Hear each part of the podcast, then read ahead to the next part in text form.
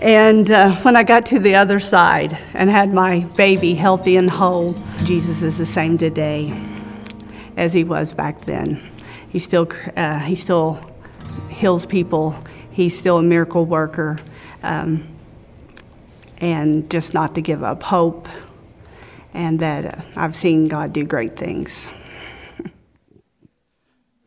um, Amen. Yeah, we celebrate.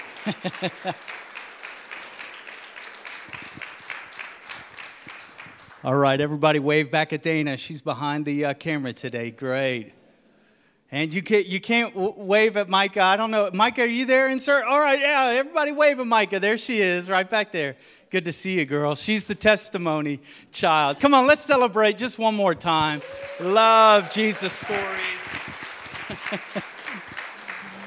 Absolutely love Jesus stories. And uh, it's just been such a great, great season these last few Sundays as we visited um, stories. You know, I had this thought early on in the series Jesus is the story. He is really the one we, we want to focus on and fix our eyes on. He is incredible. And if you spend any time in the Gospels, one thing keeps coming up and coming up and coming up Jesus is going to heal somebody. And, um, you know, uh, there, there um, can sometimes be the skeptic inside and the doubter inside. And here's a beautiful thing you're welcome at the table of Jesus. We have all been there, we all have had seasons there. And guess what? Jesus says, Welcome. And the beautiful thing in this series that we are doing is we are taking just some different stories and correlating them, if you will, with a Jesus story found in the Gospels. And um, there, there are several and plenty of examples coming off the wonderful testimony that, that Dana shared and that Micah experienced. But, um, you know, before we get there, I, I want to cast just a, a, a brief vision of why we're doing uh, what we're doing. You know, Jesus is the center of our faith. And in John chapter 1, verse 18, I shared this a couple weeks ago, but in John chapter 1, verse 18, there's a profound statement that is made. And I'll be fully transparent it helped transform my theology and my understanding of God uh, about 10 years ago. And John chapter 1, verse 18 No one has ever seen God, but the one and only Son, who is himself God and is in closest relationship with the Father. Here it is has made him known. Way I approach the Bible is Jesus first. I can't get enough of the gospel stories and how I have come over the last decade to understand the heart of my heavenly Father isn't by systematic theology, which I love. Everybody needs a good old systematic theology book, all right? Isn't through more knowledge or more study in different biblical studies, though all of that's very, very important. But one of the things that has really began to transform my understanding of the heart of our Heavenly Father towards not only myself, but to all y'all. Somebody, I just got back from Alabama, so forgive all the southern twang today. In the Gospel of John, all y'all, Jesus made it known. No. But one of the things that has transformed that is understanding the reality of John's profound statement that here is Jesus. Andy Stanley calls it God in a bod, all right? Is God in bodily form for the first time in human history. And we, 2,000 years removed, get to encounter this resurrected one and um, I just love this series. And as I was just thinking and meditating and praying about the message today, I was reminded of, a, of for me, uh, one of the earlier modern worship songs. Came out of the Vineyard movement back in around the year 99, 2000. And uh, it's a little dated now. Got some flute in there, it's got a little bit of a Celtic twang to it. But it's a song, don't worry, not about to sing it. You can Spotify it later. But it's a song called Be the Center. And very simple lyrics, but it's Jesus be the center, be my source, be my light, be the center, be my hope, be my song, be the fire in my heart, be the wind in these sails, be the reason that I live. Be my vision, be my path, be my guide. Jesus, be the center. And this series, my hope is that we do a lot of different series. We, we cover a lot of different themes and occasionally even word studies in our Sundays and in not only my preaching, but all of our preaching. But my hope is that always at the center you'll find Jesus. And it's a bit mysterious if we're honest, because um, I don't know if you've noticed this about God, but He's not always predictable. Yeah? Any of you listened to a, to a, to a, a good podcast and thought, hey, that'll work for me? And then you realize God's got you on a different journey?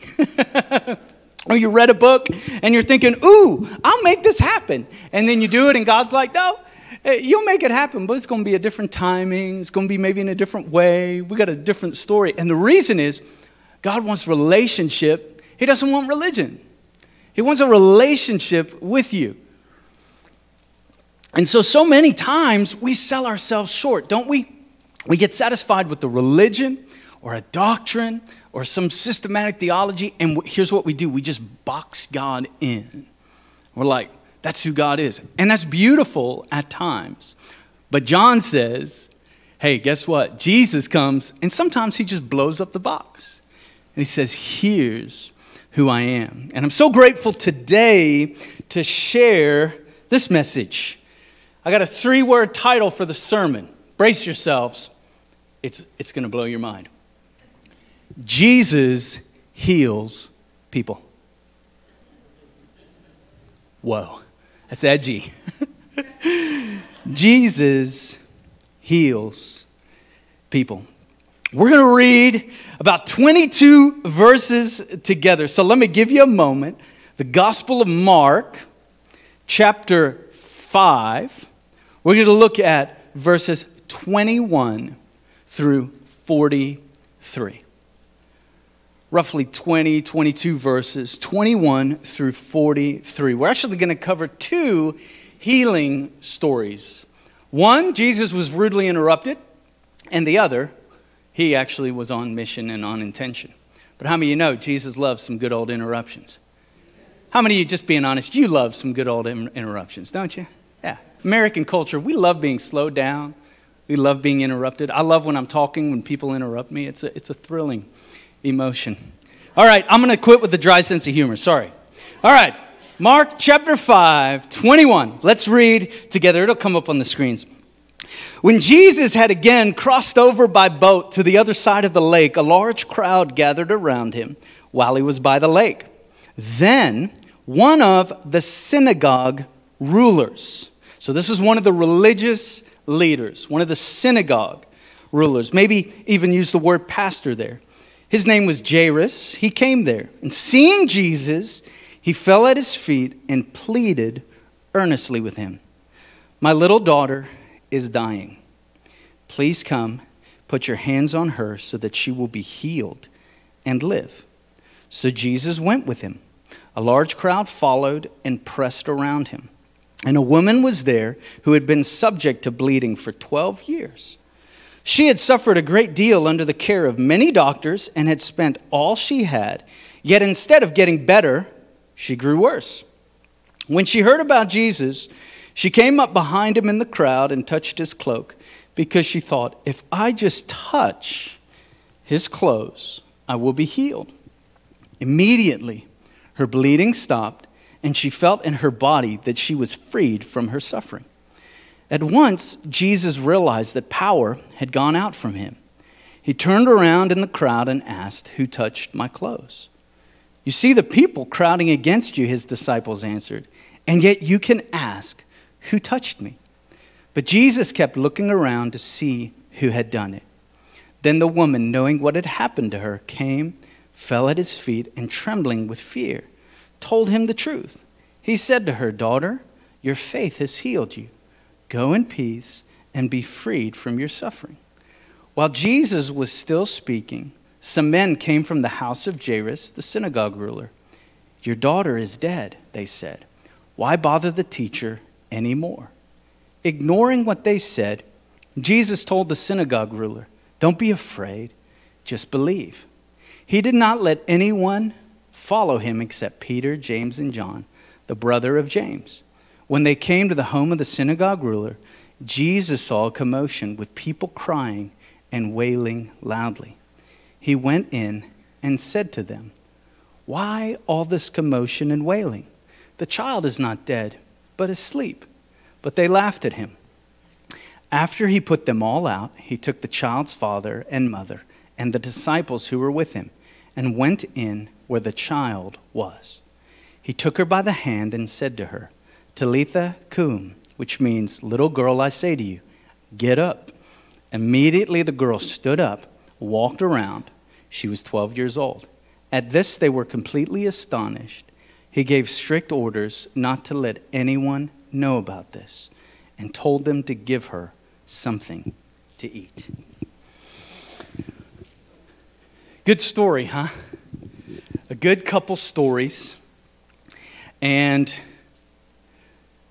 Jesus heals people. Jesus' miracles, if we're going to attack this um, from a bit of a theological understanding. Uh, what do his miracles do?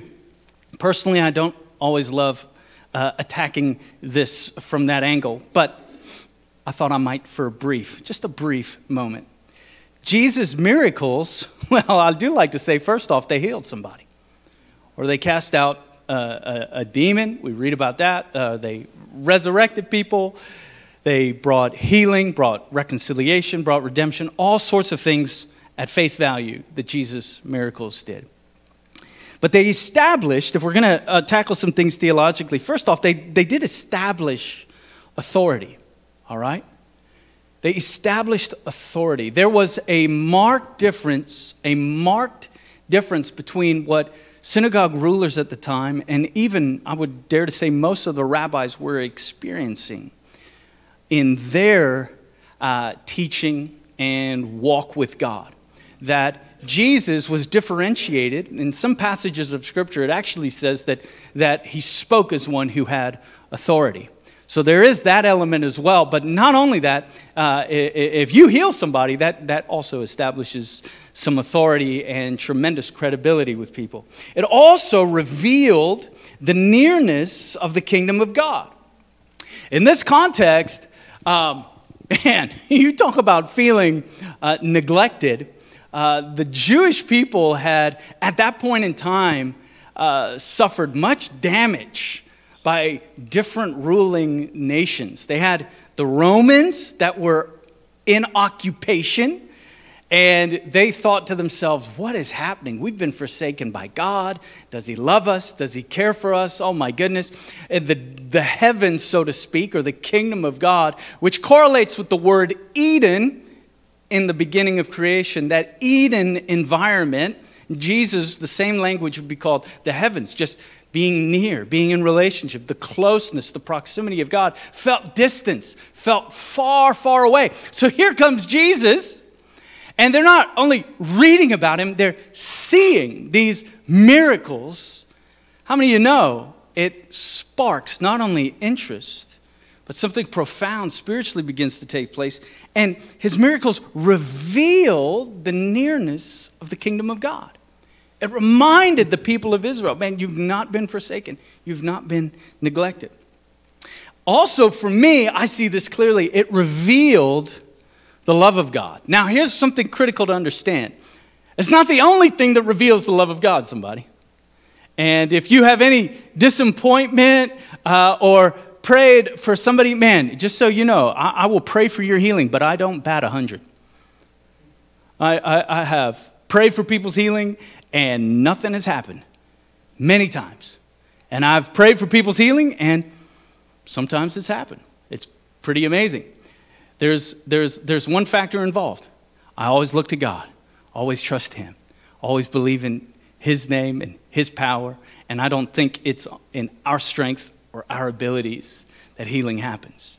And so, for many of us, we can approach this topic, and when we hear the word healing or we hear the word miracle, sometimes what can come to mind is a laundry list of missed expectations um, and missed opportunity and ways we miss the mark. And especially if you've got some good old faith movement background or good old charismatic or some Pentecostal theology, y'all know the pressures that can sometimes be surrounding one's mind when you think of healing.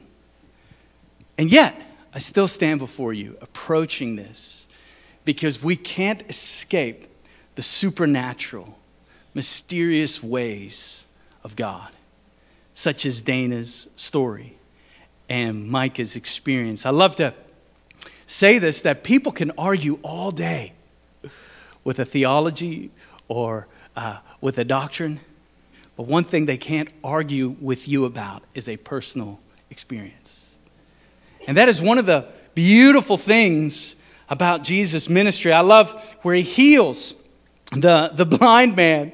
And the, the blind man, uh, he gets basically what appears to be a trial by the Pharisees. And, you know, his disciples are like, man, who sinned, this man or his parents, that he's this way? And Jesus said, no, nobody.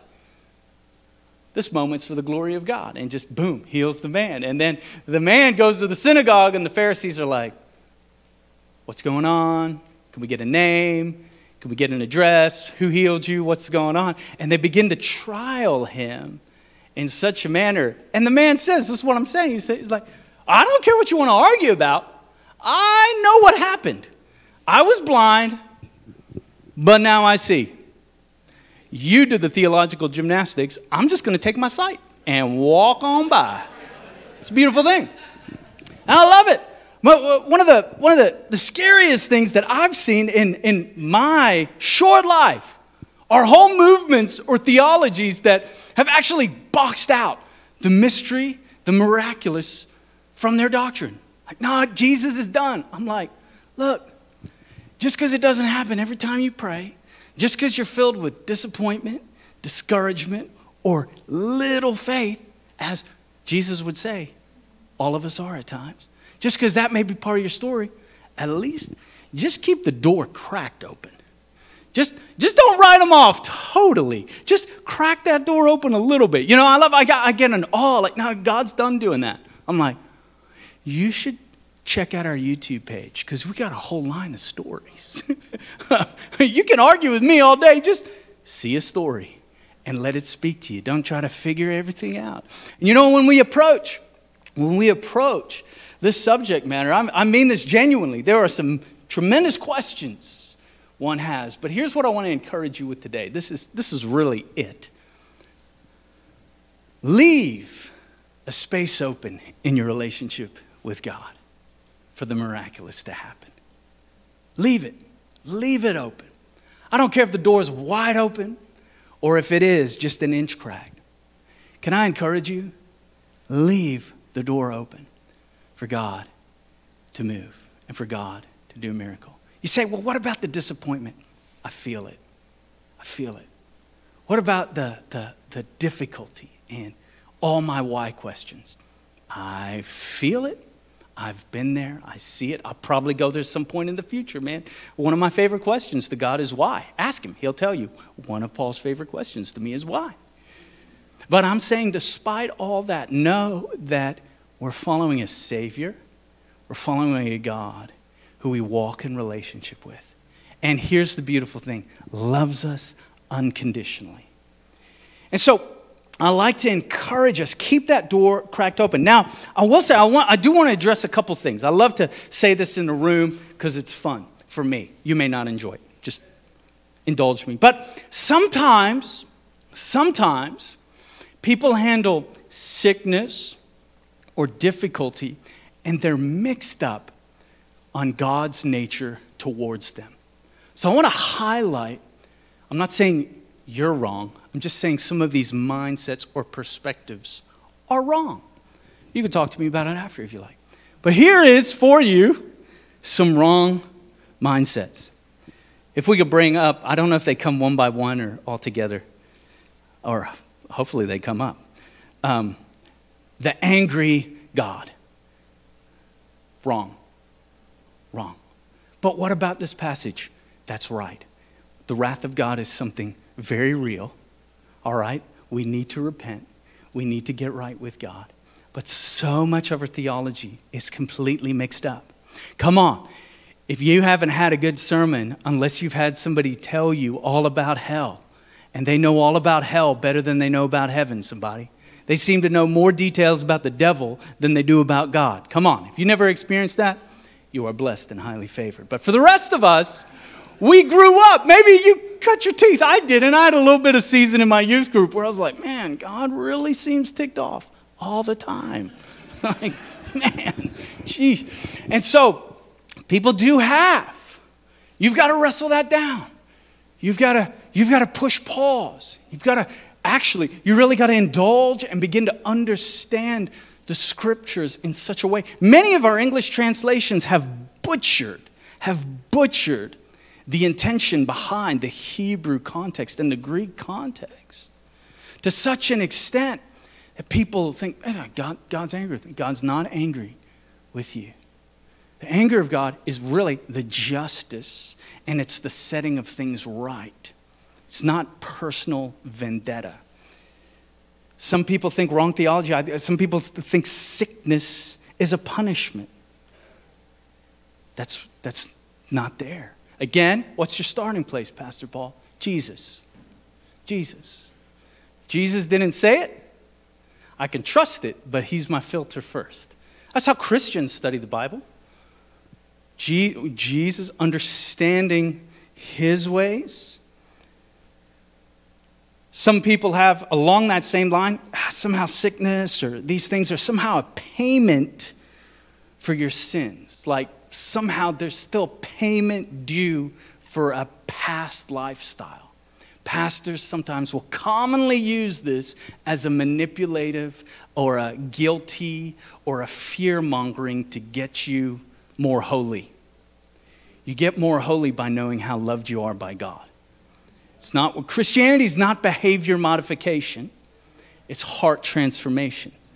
Okay? So sometimes people have, well, you know, this happened. Well, I read about it in the story of David. Uh, okay. Again, great. Let that story speak for itself. I don't see it with Jesus. Okay? Good. Glad we're on the same page. So it's funny, but it's so subtle. And you know what that's like when you show up into the presence of God and you're looking at the lens of your circumstances and you're interpreting, you're interpreting the suffering as a payment for something in your past. No. Sometimes, yes, there are consequences, and that's part of it. Sure, I'm with you, right? If you eat double cheeseburgers for every meal for 30 years, okay, we get it, right? Other times, there's situations, there's circumstances. Be very careful in the midst of suffering what you project on God. Some famous got over a million followers on Twitter. There's some people, some famous pastors out there who will say, Well, God is teaching me a lesson. That's why He sent me this sickness as a punishment. No, I completely disagree with you. Can God teach you something in your suffering? Amen. Absolutely. Does God send it to teach you? No. Can God use it to teach you? Yes. Romans 8:28, very clear on that. Sometimes again, when we approach God, we feel unworthy or we feel shame. And we can use those very emotions and we project those on our circumstances. And so we approach God unloved or with a deficit or we never measure up because of XYZ. And I don't even have to use those examples um, or go into much detail. We can think about that in any sort of ways. And again, again, we've got lots of church history that's propagated these things. So they're bouncing around in our minds, even if we've never given it much thought. And then one that I do love to speak to is this is going to sound really deep for you, but it's the God has bigger fish to fry. God isn't moving, God isn't healing, God isn't doing because he's got bigger fish to fry, right? There's children starving in Africa. That's also, yes, there are children starving in Africa. But sometimes there are systemic principalities and powers of darkness that have created poverty and children starving in Africa. And it has nothing to do with what you're facing. And God is involved. He is interested. He loves every time you approach Him, calling forth your need, your circumstance. All right? Glad we covered that. All right. So, if you're lost, welcome back. Let's move forward. All right? Jesus heals people, He reveals the heart of our Heavenly Father. So, disconnect maybe from a personal situation or for, for some missed opportunities or some disappointments you've experienced. And let's just look for a moment at the beautiful portrait we get of our Heavenly Father in these two stories. We see a religious leader, Jairus, approaching Jesus, kneeling down, calling on him. What do we see? King of kings, Lord of lords, Savior of the world, missional lifestyle. What do we see? Him welcoming and Him responding. Yeah, I'm down. Let's do that.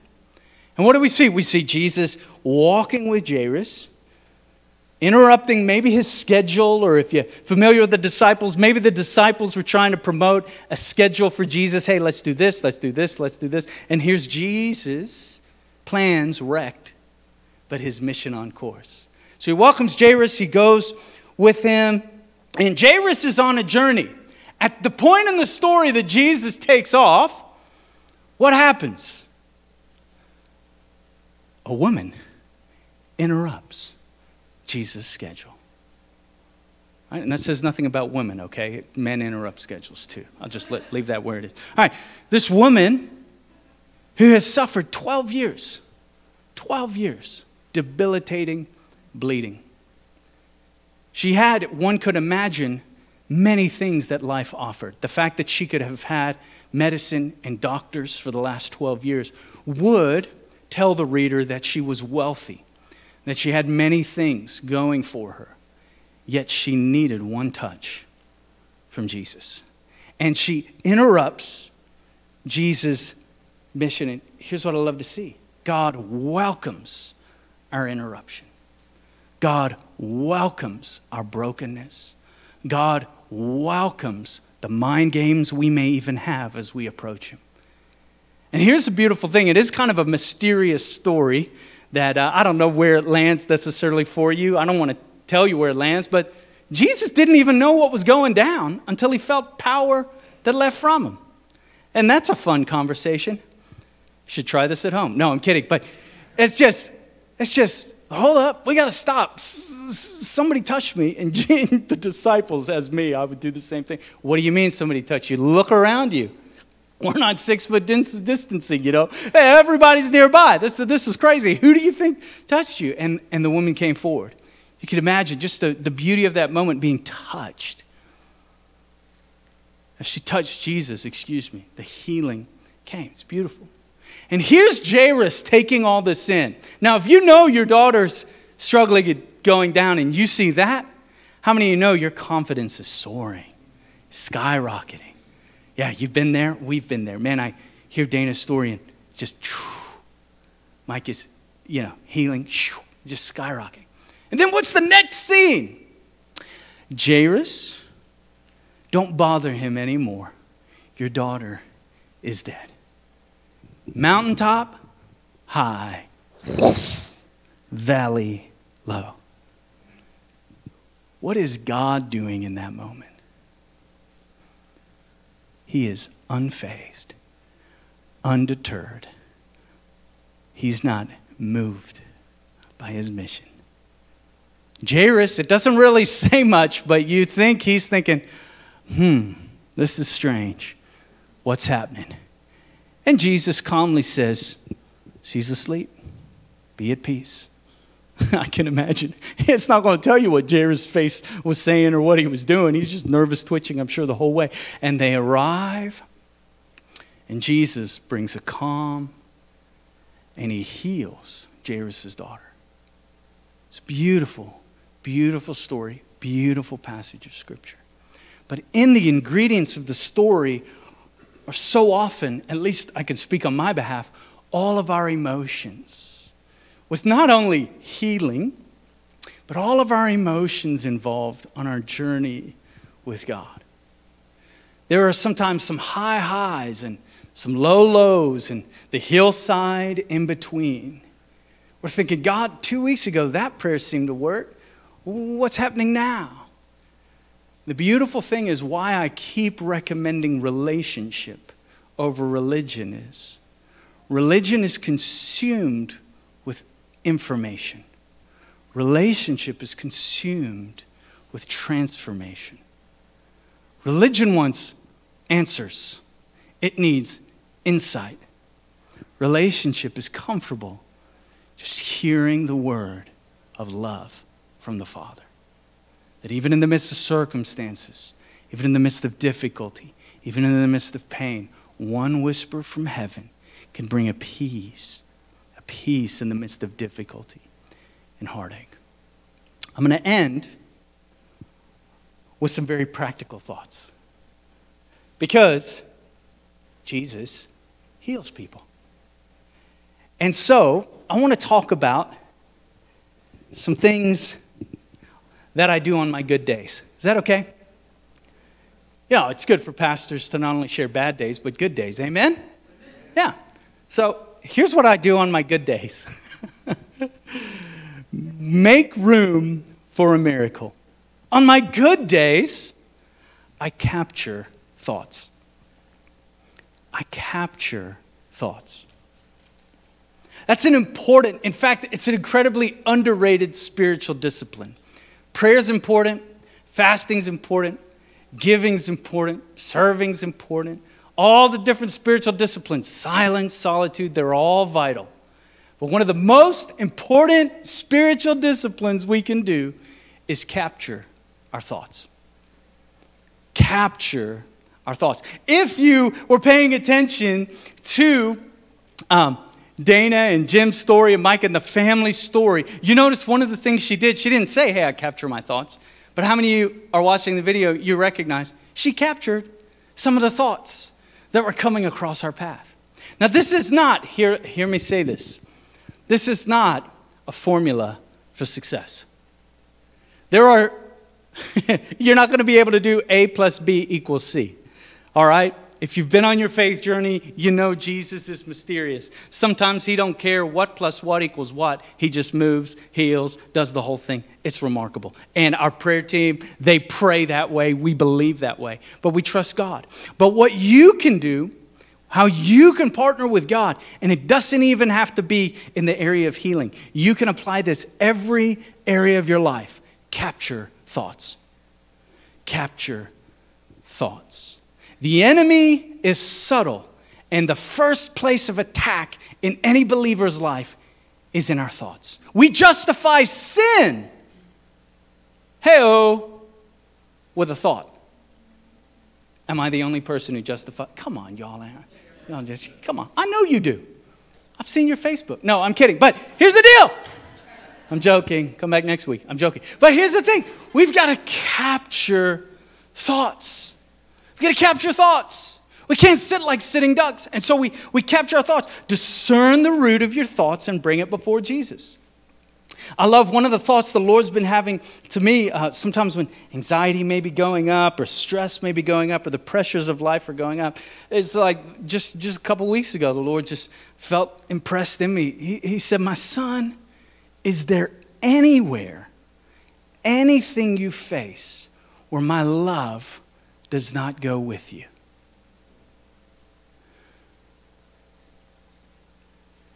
No, I'm going to calm down. Thank you. Right? capture our thoughts. I don't know if you watched the news Friday, but there were some thoughts shot across the bow of this country. And we'll leave it at that. How has your mind been wandering? What you dwell on, you dwell in.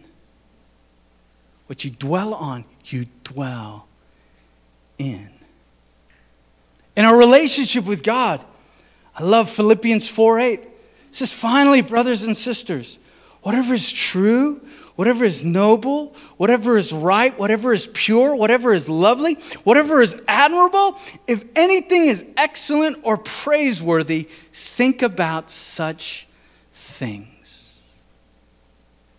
Dana's story is very close to home for my wife and I and our oldest daughter. Um, our first child, Lily, um, what we can say now was happening was not what we knew at the beginning of the story. And so she was born and she was holding her breath for extensive periods of time, causing her lips and then, then really extended over her nose and down to her chin blue. She was holding her breath, and that, that's not a good thing. And we were in Destin, Florida, uh, at the local hospital there, and the pediatrician said, Hey, I recommend let's get her over to Pensacola uh, and in the NICU. So after two days, we find out that news and all the wave of emotion. So they gave her the wings, the little travel wings, like flight wings. They gave her like, I mean, she has wires from the top of her head. I've never seen so many wires in my life. And she gets placed in like this travel incubator and um, as you can imagine, Kelly held it together pretty well, and so did I. Big man of faith. And uh, mountain high, our first daughter, Lily Grace, is, is there. And wow, what a joy to, oh my goodness. And we um, the journey, kind of followed behind the vehicle as best you can. They go pretty quick. And she went to the NICU, and I remember we had dinner with my in laws. And you know, for a man not to remember what he ate, that's pretty big. And I can't remember what I ate, um, just in shambles. And, you know, allowed to visit the NICU, and we went up and visited. I remember going in the men's restroom. You know, my father in law's there, so, you know, I had pressure just to save face. And I remember I just, man, I beat that wall and I just squalled. Which isn't frequent behavior of me, all right, if you're here for the first time. But I was just such a broken state. I remember crying and just, uh, just so many questions, so much flux on the inside, so much tension and turmoil. And the days continued, the days continued. Then to add insult to injury, the doctors could find nothing. They're running EKG, they're running brain tests, and there's no answers. And they're like, listen, we can't do anything till she has a full week of not holding what came to be found out, holding her breath. They said, we can't do anything for a full week. You, you can't be released. So we, we, we just making plans, travel arrangements, stayed there for the whole week. Still no results, no tests were giving us any inclination of what could be going on. And that week, it really grew me in the nature of who God is. And how I shared a couple weeks ago how we are seen by God, like Nathaniel and Jesus, how Jesus saw him under the fig tree. Because during that season, Kelly shared with me something I would have appreciated the first day, but it's all good. Not bitter. I'm better. But she said a few weeks before Lily would be born, uh, the Lord gave her a word that she will be a fighter.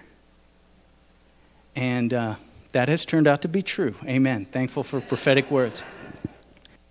But she shared that with me, and that's, what, that's why I mean genuinely. One whisper from heaven, did, did that whisper change the journey?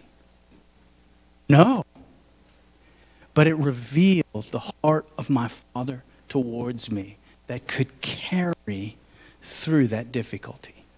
And for some of you, how we capture our thoughts is we believe the greater truth that is spoken over our lives. We don't settle for something that the enemy or another is saying. We take hold of the thoughts that God is whispering into our life and over our life. And it's so important for our journey. And no matter what circumstance, no matter what news comes across your life, no matter what surprise jumps up, it's vital that we first capture the thought and take it to its root. Something else, just straight out of what Dana shared. Capture thoughts. Second, cultivate a faith environment. I know I want to move on quick, but let me just say some of you, what you need to do in this season of life is learn how to cultivate a faith environment. I, I had some, some of the old school messages in your face, preaching and teaching. I grew up in a culture, I didn't get to watch Smurfs. Yeah, talk to my parents after, please. I get to watch Ninja Turtles. Snuck in a couple 90210s. But my, my parents were, were, I mean, it wasn't like control centric. Maybe.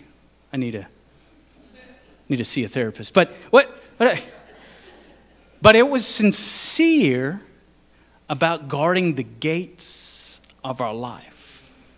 What I hear and what I see, that may be worth the price of admission. Guarding the gates of our life, what you see and what you hear. Some people watch horror movies, and why, why are we anxious? Everybody else is like, Have you thought about the horror movies? I hadn't thought about that. Well, you should think about that. I'm serious.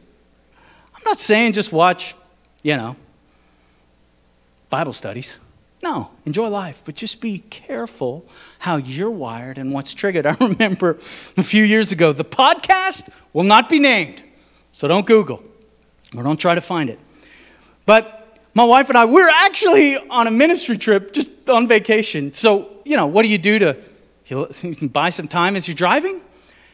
Listen to an unsolved mystery podcast, somebody. For the first time, and we both listened to it, y'all, our gas breaks have never been so fast in all our life. I mean, I'm like pumping gas. I put it back. I'm looking under the car, like, oh my God, what is, you know, I'm, I'm, I'm like, oh my gosh, everybody looks like a serial killer. You know, it's like, Kelly's like, quit knocking Alabama. I'm serious, babe. I don't know who these people are. You know, and I'm like, like running into, running into Love's, like, oh man, let, let me go quick, quick, quick, quick. I mean, where's that coming from? Man, it's coming from some unsolved mystery. It's got the music playing. Ooh. It's got, ooh, it's the private investigator that was hired. And here's this guy. I'm just trying to do this podcast. Now they're threatening my life. And ooh, ooh, oh, oh, you know, and, and it's just like, and then, and then, let's be honest, you cannot get enough of it, somebody. I mean, I could not wait to get back in the car and be like, hey, let's freak ourselves out even more. And like, boom, boom, boom. Oh, I didn't hear that mysterious part. Rewind, rewind. You know, now, y'all, I know are more sophisticated and don't, you know, you're, you're better off than me, but my resilience on those things is nada. Like, I've seen one scary movie, and that's it. That was enough. One and done, baby. That's it. But can I tell you, I've tried over the years to cultivate, to cultivate a faith environment. Because here's what the enemy wants to say it all happens for them, but it doesn't happen for them. No, here's what I'm saying cultivate your environment. What's the Lord like? Has the Lord convicted you lately? If not, check your pulse. Like, y'all don't want to know how many times I'm convicted. It's like, you got to allow the Holy Spirit to convict you because the Holy Spirit knows what's best. He may be like Paul. Turn that show off. Yes, sir. Yes, sir. We got tempted. We have the Peacock app. We got tempted by another unsolved mystery. Two weeks ago, And after one episode, I was like, I'm out, babe. I can't. You know, I'm in my own house, double checking behind the doors. Like, this is not me. This is not good. Her resiliency is a little stronger than mine. But I, I, I, I say that jokingly, but also say it sincerely. Sometimes what we listen to, we don't even realize what we listen to. And it's in the background. You know? We got to pay attention. We got to cultivate faith and rhyme. We see this in the story of Jesus, right? he, he, in Nazareth, not a faith environment. All they could see were the disappointments. All they can see were the mistakes. All they could see was Jesus of Nazareth, not Jesus, the Messiah, the Son of the living God. Scripture says he could not do many miracles because they were just seeing with fleshly eyes. And cultivating that environment, they even said, Dana said, look, we didn't make all of our family happy, but we had to kind of decline some calls. We had to kind of usher them kindly out of the room, out of the waiting room, hit mute for a moment, okay? It's not that you don't love them. You just some, some, sometimes your favorite list on your phone is not your faith list on your phone. You need to have a faith list on your phone. When you're facing something difficult, you don't need to go to maybe some people to try to get a word of life. First, you get with God, and then you surround yourself with people who can speak life kindly and compassionately. And I know it may seem challenging, but you cultivating that environment can be vital for one's spiritual walk. Jesus had to usher some people out of the room, and he took with him who? James, John, Peter, his closest three, because he knew they were starting to get things a little bit better. So he brought them in, had them pray.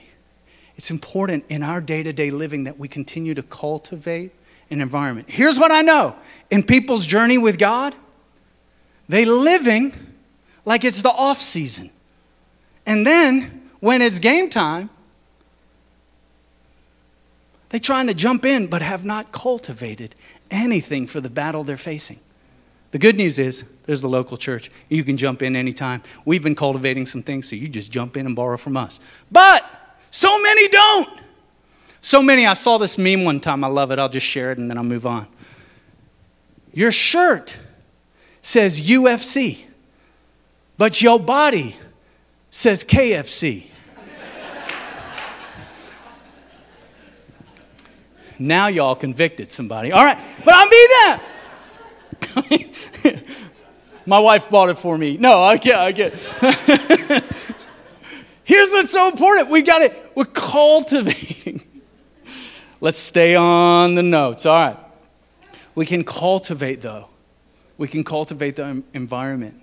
I want, to I want to tell you, you can begin to take ownership you can begin to partner with God, begin to take ownership, begin to pray things out. Get you some Stormie Omartian books. Begin to pray things over your children. Begin to pray things over your family. Begin to pray into your future. Begin to believe God and begin to ask Him for things. Begin to see your faith temperature rise and don't just settle for the climate that maybe you were handed spiritually or the climate that you've embraced. You can continue to move forward with God, be healed as you move forward. And there's sometimes, man, the miracle miracles will just start coming up out of nowhere sometimes because you won't even realize, but you intentionally began to cultivate a faith environment.